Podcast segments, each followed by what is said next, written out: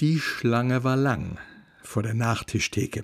Sie reihten sich ein, und sogleich kam man mit den Umstehenden ins Gespräch. Ah, jetzt lernen wir sie endlich mal kennen, die geheimnisvolle Freundin. Kommissar Günther setzte zu einem Widerspruch an. Vergebens. Schau mal, Gerti, das ist sie. Sie haben das toll gemacht. Wissen Sie, ich bin jetzt schon eine Weile in diesen Partnervermittlungsportalen und immer wieder diese Männer, die sich so völlig falsch einschätzen. Und dann ist es doch nur wieder einer von diesen Gestörten. Da wimmelt es nur so. Wem sagst du das? Ansprüche stellen und selbst? Gute Nacht. Kommissar Günther bemerkte, wie sich eine kleine Traube um sie herum bildete. Er war sich nicht sicher, was er davon halten sollte, und schaute zu Inga Mertens. Die schien sich nicht unwohl zu fühlen. Weißt du, was mir am besten gefallen hat? Ich sag jetzt einfach mal du. Ich hoffe, du hast nichts dagegen. Wir duzen uns hier alle. Gerne, ich bin Inga. Inga?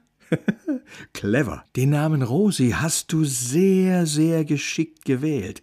Der vermittelt so eine mütterliche Distanz. Das stimmt. Darauf muss man erst mal kommen. Jedenfalls, was mir so gut gefallen hat, ich kann da, glaube ich, für viele sprechen, man hat gemerkt, es ist hier ein Anliegen für diesen schwer Man hat gemerkt, es ist dir ein Anliegen, für diesen schwer vermittelbaren die richtige zu finden. Kommissar Günther überlegte, wie er seine Begleiterin aus dieser misslichen Lage befreien könnte. Man hielt sie offenkundig für Rosi Kornfeld. Doch ihr schien das gar nicht unangenehm zu sein. Derweil kamen sie in der Schlange nur sehr langsam voran. Er war immer so still.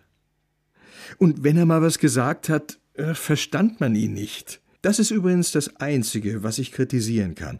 Da hättest du uns vorwarnen müssen. Wie er den Mund aufgemacht hat, dachte ich, der kann nicht echt sein. Das ist jetzt.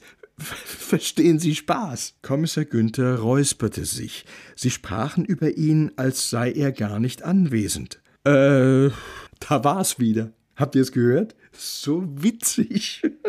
Dieses Äh, ich dachte zuerst, er imitiert jemanden. Boris Becker. Genau. Aber er kann nichts dagegen tun. Es ist sowas wie sein, sein Markenzeichen. Schweigen und äh. Und wie geht's jetzt weiter?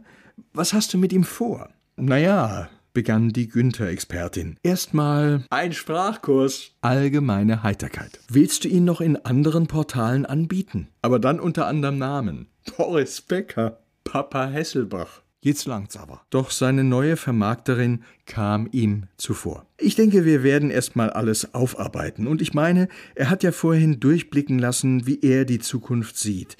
Vielleicht bleibt er ja auch alleine. Also du bestimmt nicht, Inga. Sie waren nun an der Reihe. Viel war nicht mehr übrig vom Nachtisch. Genau wie auf dem Männermarkt. Der ohnehin sehr begrenzten Möglichkeiten. Also ich finde, wir sollten unbedingt in Kontakt bleiben, Inga. Hat Spaß gemacht mit dir. Die Frauen nickten einmütig. Aber jetzt genug davon. Jetzt lassen wir es uns erstmal schmecken. Macht euch einen schönen Abend, Mädels. Sie schob ihren Schützling in die andere Richtung. Er braucht jetzt erstmal Ruhe. War alles etwas viel für ihn. Aus der Ferne hörte er noch die weiteren Kommentare. Der kann so froh sein, dass er die hat. Einen gesunden Appetit hat er ja. Hm, das sieht man leider auch.